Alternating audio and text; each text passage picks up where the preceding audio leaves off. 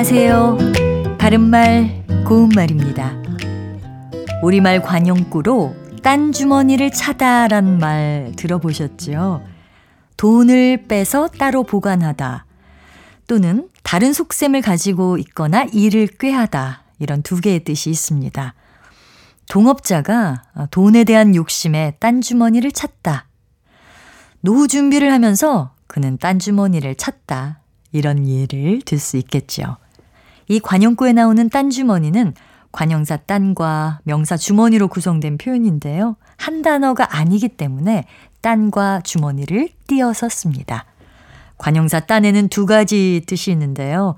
먼저 아무런 관계 없이 다른 이런 뜻으로 쓰이면 딴 일, 딴 이야기를 하다, 딴 대답 이렇게 표현할 수 있습니다.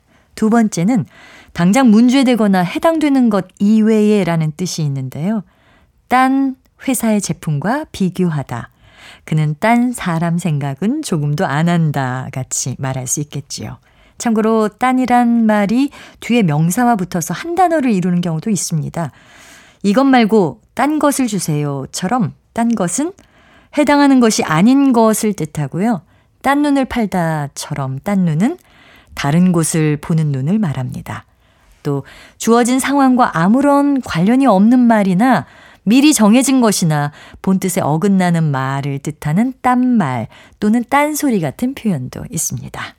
바른말 고운말 아나운서 변희영이었습니다.